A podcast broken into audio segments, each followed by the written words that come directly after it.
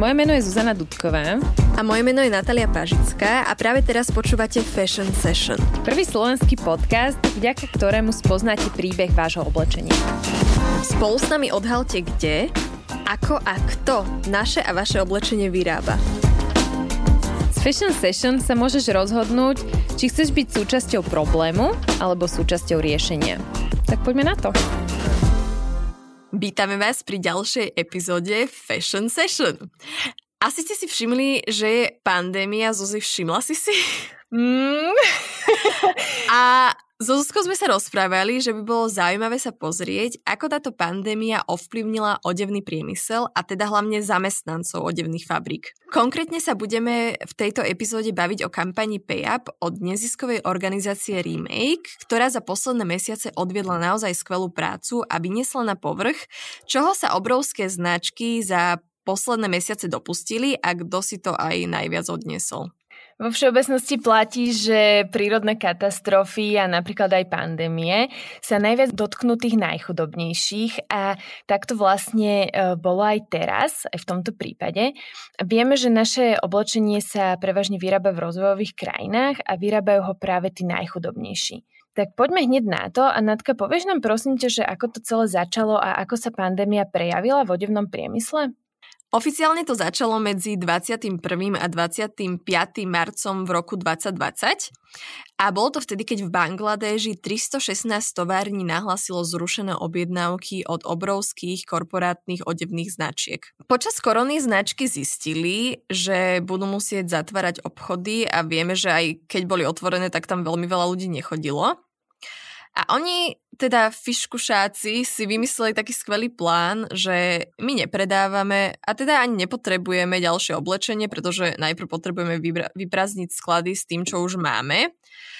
Takže to, čo si pred troma mesiacmi dali ušiť vo fabrikách, si zrazu nechceli zobrať.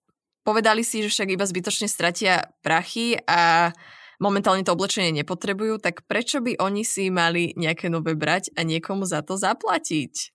A teda to zhrniem, že Značky zrušili objednávky, ktoré už boli vyrobené, napríklad hotové oblečenie, ktoré už bolo zabalené a pripravené na odoslanie, ale zrušili aj objednávky, ktoré boli v procese výroby, že napríklad daná fa- fabrika už nakúpila materiál, nakúpila komponenty a už sa na tom oblečení začalo aj pracovať, teda bolo rozšité. Čiže zrazu sa všetko zastavilo a k 7. aprílu 2020 bolo v Bangladeži zrušených 953 miliónov kusov oblečenia, ktoré bolo v hodnote 3 miliard dolárov. A teda, aby ste si e, to správne zapamätali, toto oblečenie bolo všetko už vyrobené a ono len čakalo na odoslanie k tým značkám. A celosvetovo sa takto zrušilo už vyrobeného oblečenia v hodnote 40 miliard dolárov. Viete si predstaviť toľko oblečenia a toľko miliard? Neviem. Neviem. No ale predstavte si ešte jednu vec, že vy ste tá fabrika a vyrobíte niekoľko miliónov tričiek a zrazu ku vám príde tá značka, teda ten klient a povie vám, že my už ich nechceme a že tie milióny vám nezaplatíme. Našťastie, vždy keď sa takéto niečo stane, tak máme na svete neziskovky, ktoré sú pripravené zareagovať a povedzme si teda, čo sa stalo v tomto prípade. Presne tak, našťastie máme neziskovky, ktoré vždycky sa snažia zasiahnuť. A teda ako reakcia na túto situáciu, nezisková organizácia, konkrétne Remake, vytvorila kampaň PayUp. Zaujímavé je, že prvýkrát sa toto heslo pay up, a teda zaplať, využil, využilo už v roku 2013 a to konkrétne pri páde textilnej fabriky Rana Plaza. Možno už viacerí viete, že sa takáto katastrofa v modnom priemysle stala. Bola to jedna z najväčších katastrof, aké sa kedy v modnom priemysle stali.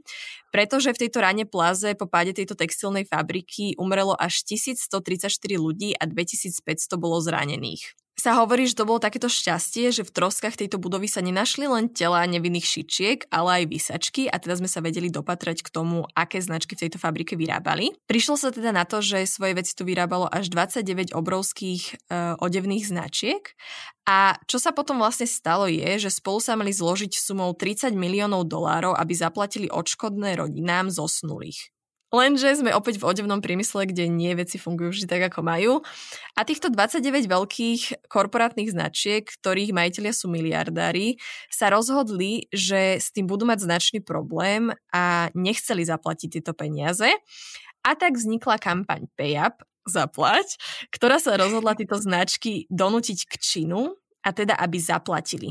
A teraz táto kampaň PayUp povstala opäť, aby donútila značky opäť k tomu istému a teda zaplatiť za niečo, za čo zaplatiť majú a v tomto prípade za svoje objednané objednávky.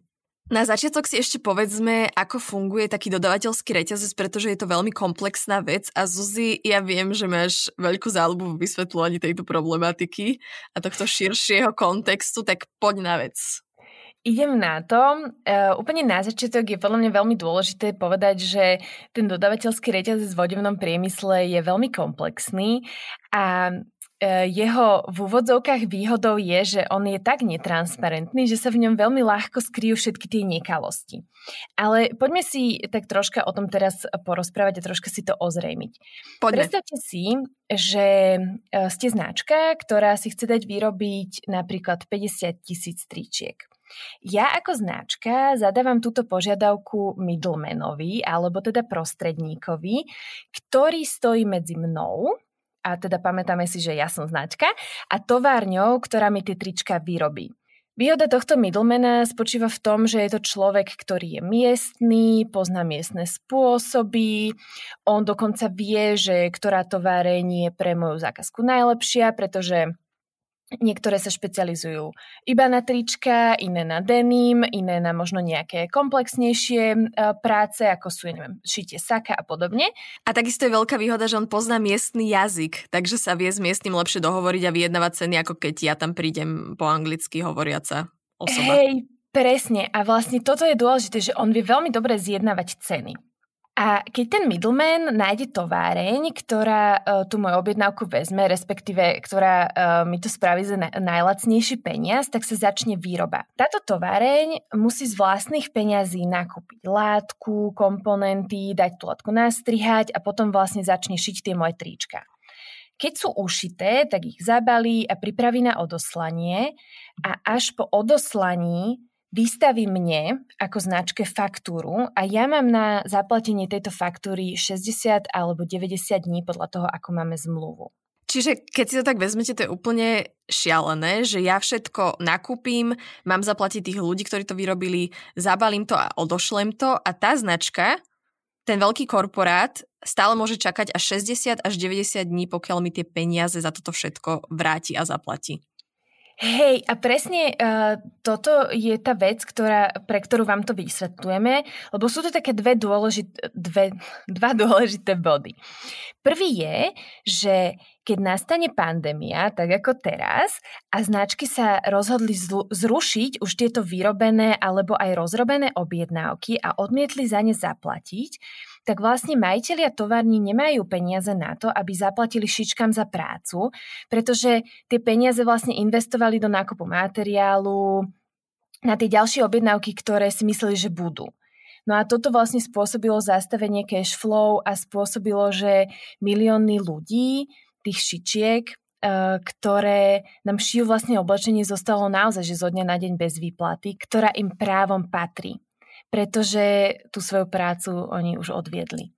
A druhým takým dôležitým bodom je, že ja ako značka v úvodzovkách nemusím mať prehľad o tom, kde sa šije moje oblečenie a veľmi ľahko strácam prehľad o tom, za akých podmienok sa to moje oblečenie šije, pretože ja len vlastne zadávam objednávku. A ten proces výroby je na továrniach a je veľmi jednoduché sa nestarať pre mňa ako značku, pretože ja ten svoj tovar dostanem a zároveň uh, je veľmi ľahké pre značky povedať, že všetci ich zamestnanci dostávajú living wage, čo je teda mzda, ktorá pokrie náklady na život, pretože pracovníci odev, tých odevných továrniach nie sú priami zákazníci značiek. Zamestnanci. A, áno. a značka sa o svojich priamých zamestnancov, teda tých e, zamestnaných v jej obchodoch dokáže postarať.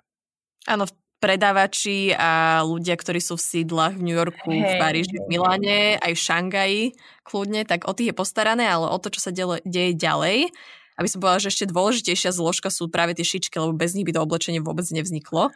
Presne. O tých, ale hlavne, že je lacné, nie?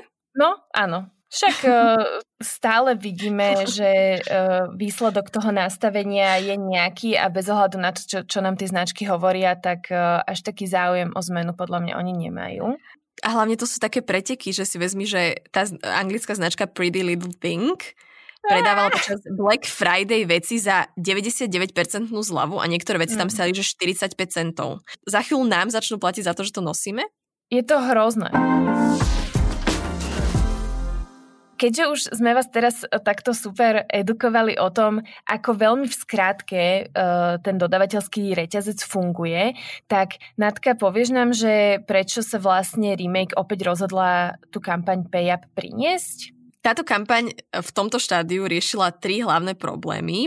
A to, poprvé, teda ako sme si povedali, že značky nechcú zaplatiť za už vyrobené objednávky, po druhé, že nechcú zaplatiť za ten nakúpený materiál tým daným fabrikám alebo továrňam, ktoré za ňo už zaplatili a potrebovali ho na výrobu. A po tretie, že oni nielenže nechcú zaplatiť, ale keď sa už aj odhodlajú, tak žiadajú zľavy a nižšie obchodné podmienky na ten už vyrobený tovar. Takže oni nielen, že nechcú zaplatiť, ale keď už príde k tomu plateniu, tak stále sa snažia nájsť cestu, ako vybabrať s tými fabrikami a keďže tie fabriky a továrne sú zúfalé, mm. tak skôr pristúpia na to, že už radšej to zoberú zo zľavou, ako keby nemali dostať žiadne peniaze. Mm. Aké drze sú tie značky však? Úplne. Ach, mm. prefackať. a pre tieto fabriky sa vlastne kvôli tomu ten cash flow, ako si už Zuzi spomínala, úplne mhm. zastavil a ich zamestnanci doslova nemajú z čoho žiť. Poďme si to povedať na príklade takého Bangladeša, keďže podľa Global Right Index je Bangladeš jedna z najhorších krajín pre práva zamestnancov, ale zároveň je to krajina, ktorá práve žije z exportu takýchto lacných handier. V Bangladeši je cca 4,1 milióna šičiek a podľa tejto neziskovej organizácie Remake sú to z 80% práve ženy vo veku 18 až 24 rokov. Takže Zuzi, babi mladšie od nás. No, ja už by som nebola šička. Išlo si do starého železa. Prepasla som túto šancu. A my si ani nevieme reálne predstaviť život v takejto krajine, lebo si predstavte, že žijete v krajine, kde nie je sociálna podpora, kde sa nespoliehate na nejaké dôchodky, kde sa vlastne hmm. spoliehate len na svoje deti, že vás uživia a vy si nemôžete dovoliť ani zdravotnú starostlivosť, ani mať nejaké úspory, takže naozaj žijete, ako sa povie, z mesiaca na mesiac. A Povieme si taký... Do huby si myslela? No, tak niečo. Som rozmýšľala, aké prirovnanie to tvorí. Áno, z ruky do huby sa hovorí, aj to je v tomto prípade pravda. A značky sa rozhodli, zlaté značky, uh, poskytnúť kompenzáciu týmto ľuďom, ktorí teda nemali už uh, z tej ruky do tej huby naozaj nemali čo no, dať. aj toto som zvedavá. Že a, ako bude kompenzácia? Kompenzácia e, nesklamala, ako sa hovorí. A 10. Mhm. septembra vyšla správa, že za 3 mesiace odrobenej práce dostali títo ľudia odškodné 35 dolárov, čo je asi jedna tretina z ich bežného mesačného platu, ktorý im ani v plnej sume nestačí na dôstojný život alebo aby sa vôbec poriadne mm. najedli.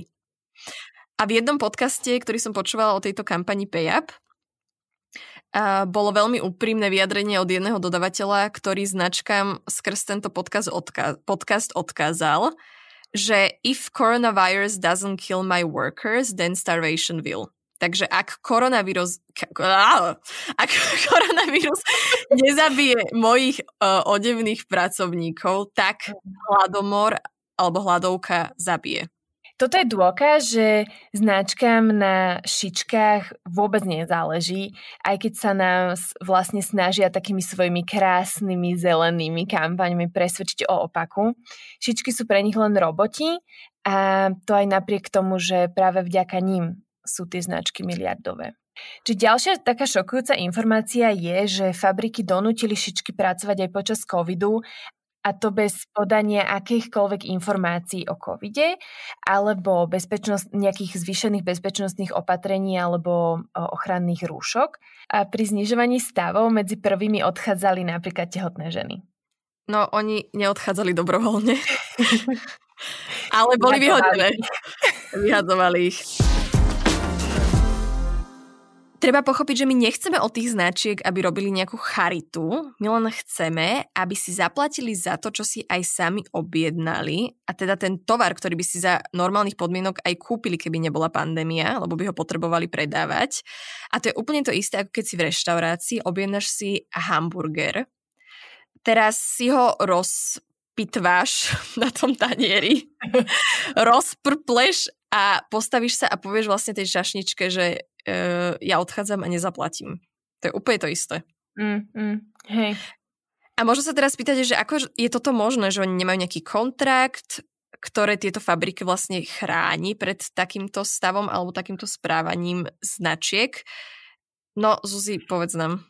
Určite majú továrne so značkami kontrakty, to je úplne jasné, ale niektoré značky v záujme ochrany svojich financií začali vyťahovať e, klauzulu o vyššej moci a v jej mene e, chcú nezaplatiť za ten objednaný a vyrobený tovar, pretože oni sa vlastne odvolávajú na to, že zasiahnutie koronavírom je akoby vyššia moc, hej, že to je niečo, čo im znemožnilo ten biznis.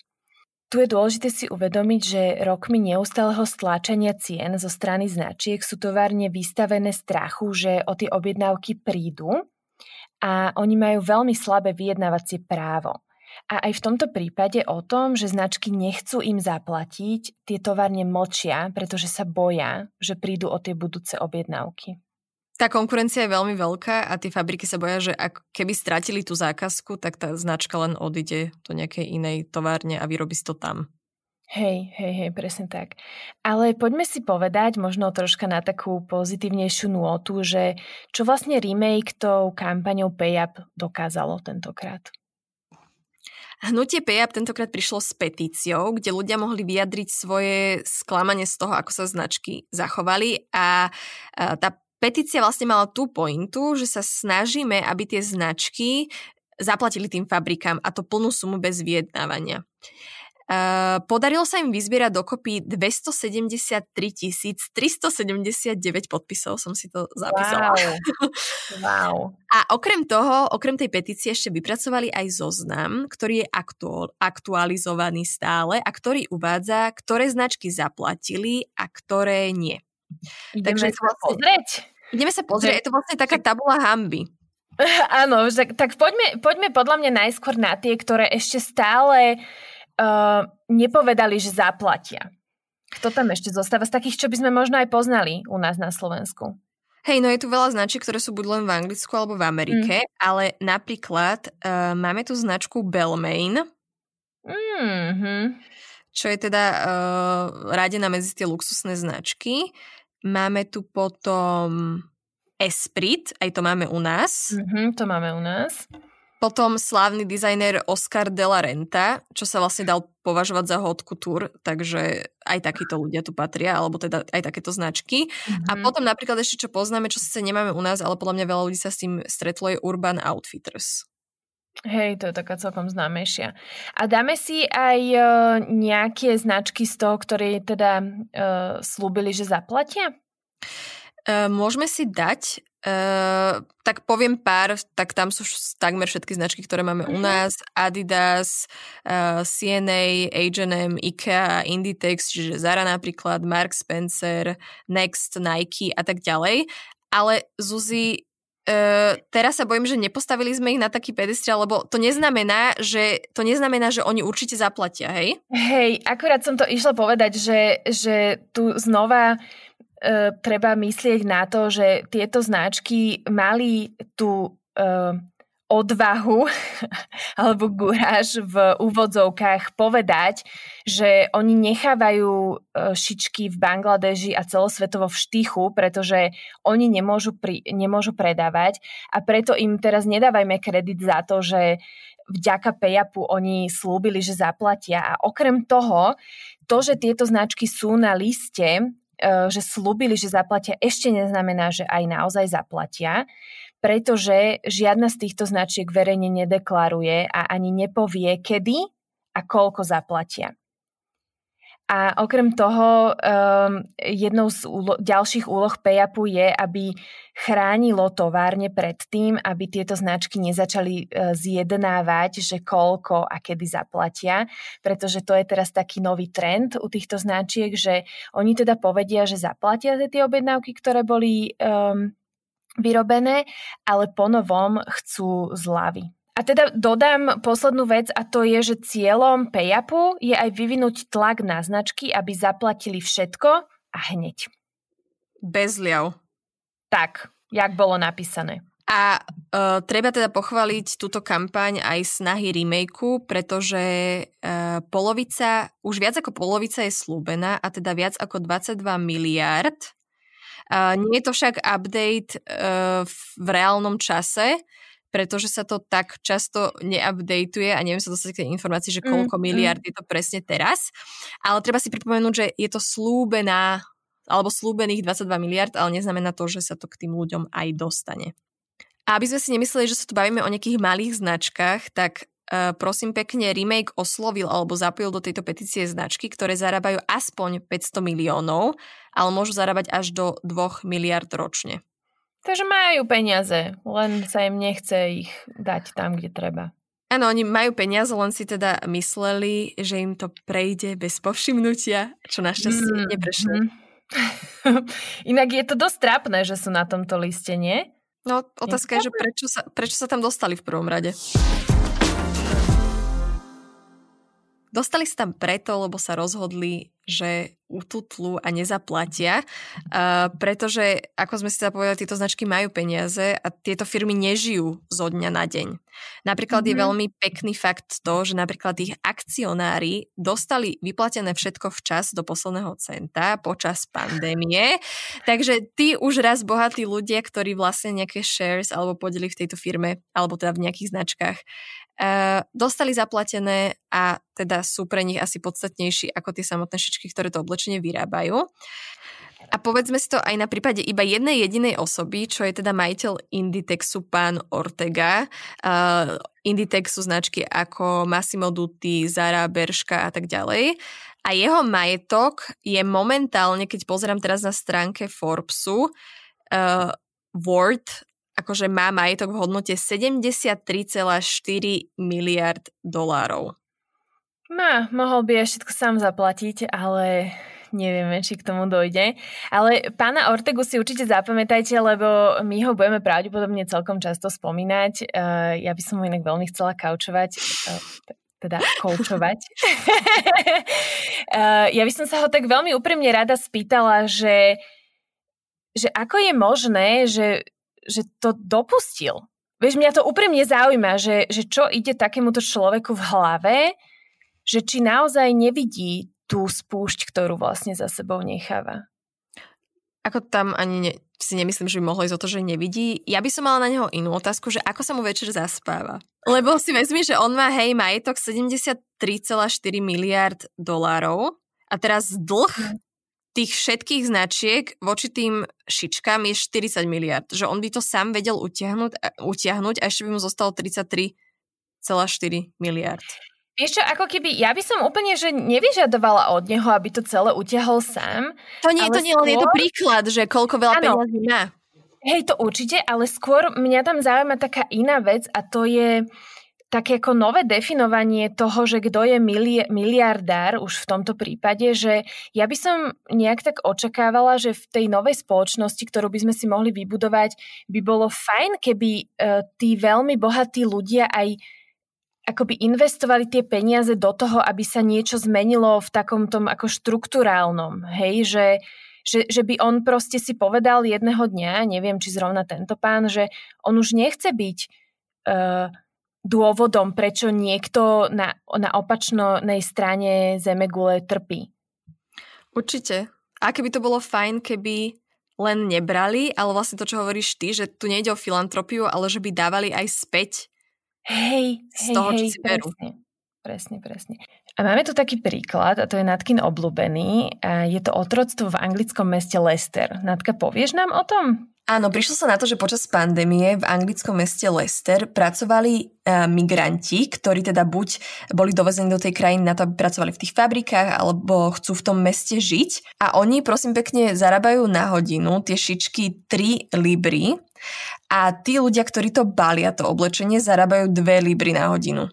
A teda e, pripomeňme si, že minimálka je v Anglicku 8 libier na hodinu a teda je to násobne menej ako táto minimálna hodinová mzda. Konkrétne vo fabrike v Lestri sa našlo 10 tisíc takýchto, môžeme ich nazvať, že novodobých otrokov, ale celkovo po celom Anglicku je ich až 100 tisíc. A ešte jedna vec, že počas pandémie bol normálne lockdown, všetko bolo zavreté, ale tieto továrne v Lestri, a to bolo konkrétne v júli 2020, išli na plné obrátky. Išli bez obmedzení?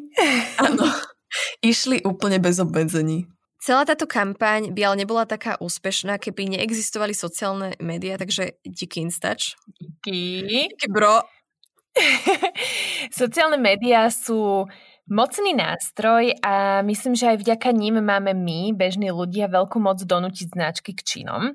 A ja by som sa tu ešte na chvíľočku vrátila k tej klauzule o vyššej moci, na ktorú sa niektoré značky pokúšajú odvolávať.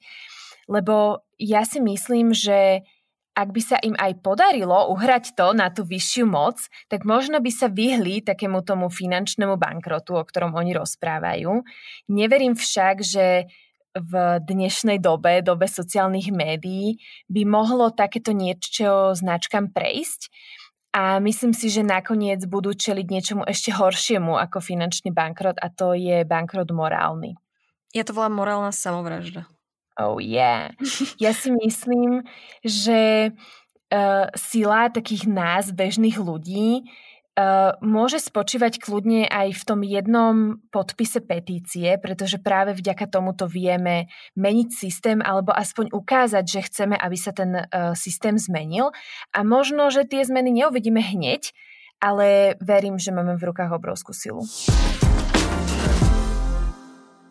Natka priniesla korona v rámci odevného priemyslu a niečo pozitívne? Alebo ako to je? No, poďme sa pozrieť aj na pozitívnu stránku veci. Samozrejme sa to nevyrovná tým negatívnym veciam, ale niečo sa tam nájde. Hmm. Takže spomenula by som tri body. Prvým je, že určite sa zvýšilo podľa mňa povedomie o sociálnej aj environmentálnej stránke odevného priemyslu. To sme asi pocitili všetci. Mm-hmm. A ja si myslím, že aj akoby tie problémy, o ktorých sme už roky vedeli a desiatky rokov videli zrazu, tak vybublali na povrch, že už sú tak viditeľné, že ich nevieme ignorovať vlastne. Je to jak vieš, ten uh, nový kontinent s plastov v oceáne, že keď je tam už toho raz veľa, hej, tak to už vidíš aj z Google Maps. Uh, hej, hej, tak nejak. A potom druhý bod je, že podľa reportu od Depop second-handový trh, a teda trh trh druhej ruky. počas, počas trh kor... s druhými rukami. trh s druhými rukami počas korony markantne porastol. Čiže ľudia začali fakt vyhľadávať tie alternatívy práve v second hande. A tretí bod je, že sa ukázalo to, čo si už aj spomínala, mm. že ako veľmi zle je nastavený tento priemysel a že nefunguje a mohla by byť korona a celkovo ten environmentálny, uh, environmentálna situácia, ktorá momentálne vo svete je, niečo ako taký štartovací bod, aby sme sa nevrátili k tomu, ako to fungovalo, ale uh, od tohto bodu, keď to celé spadlo, začali uh, stavať aký systém, ktorý funguje lepšie. Wow, to by bolo úplne krásne. Dajme si update, čo sa stalo ku tomuto dňu, lebo tie, tie informácie sa naozaj menia zo dňa na deň, z týždňa na týždeň. K dnešnému dňu tu máme pár informácií. Štúdia od Worker Rights Consortium Uh, uviedla taký report, že mzdy pracovníkov v odevnom priemysle klesli počas pandémie o 21%. Takže si predstavujem, že už predtým to bola mizeria a teraz mm-hmm. ešte z tých ich mizerných platov im bolo ubratých 21%. Uh, why? Potom značky počas pandémie znížili ceny, ktoré platia továrňam o ďalších 12% Ale top 20 najziskovejších značiek s najvyšším ziskom si počas pandémie zvýšilo svoju trhovú hodnotu o 11%. Čiže značky najbohatšia, teda tá prvá je Nike, Nike, potom Zara, potom LVMH, eh, čo je vlastne korporát, ktorý, znač, eh, ktorý vlastní Dior, Louis Vuitton, Fendi. Takže eh, pomimo tú pandémiu sa týmto značkám darilo a to značky ako Zara, Nike a Adidas tento spolu značiek dosiahli obrovské pandemické zisky spolu až v hodnote 11 miliard dolárov. No, oni sa riadia tým, že každá kríza je príležitosť zbohatnúť. zbohatnúť. Čiže ke, kým sa niekde percenta uberali, tak niekde percenta pribúdali. Myslím, že to je krásne, krásny dôkaz toho, krásny v úvodzovkách, dôkaz toho, ako choro je stále ten náš systém nastavený. A na záver si ako vždy povieme, že čo môžeme my ako bežní smrteľníci urobiť. A keďže sa bavíme o petícii PayUp, tak myslím, že teraz je ten správny čas, aby sme vyzdvihli dôležitosť petícií vo všeobecnosti, pretože individuálne zmeny sú super a myslím, že vedú aj k takým tým spoločenským zmenám. No ak máme možnosť ako občania sa zapojiť ku zmenám aj systémovým, tak určite neváhajme a myslím, že takú jednoduchú vec ako podpísať petíciu zvládne každý z nás a naozaj nám to niekedy vie trvať trvať len pár sekúnd. Kriticky si uvedomme, že tie značky od nás chcú, aby sme fungovali ako také poslušné ovečky. Oni chcú, aby sme mm. k ním chodili nakupovať, aby sme tam minali svoje peniaze. Oni nechcú, aby sme sa zaujímali, pretože nechcú problémy. Im by najviac vyhovovalo, keby sme tam len slepo chodili a minali čo najviac, čo najčastejšie. Ale my nemusíme byť ovečka. My môžeme prehovoriť a môžeme mať, môžeme ovládať naše konzumné správanie a môžeme uh, uvedomelo míňať svoje peniaze. Áno, a môžeme aj rozmýšľať napríklad. Napríklad. a okrem toho môžeme povedať značke, aby pay up s výkričníkom, aby zaplatila a tiež sa značiek môžeme pýtať, že kde a ako sa vyrába naše oblečenie a môžeme to urobiť aj keď nie sme zákazník tej danej značky. Myslím, že je veľmi dôležité, aby sme našli v sebe ten hlas a postavili sa za tých, ktorí sa za seba postaviť nemôžu.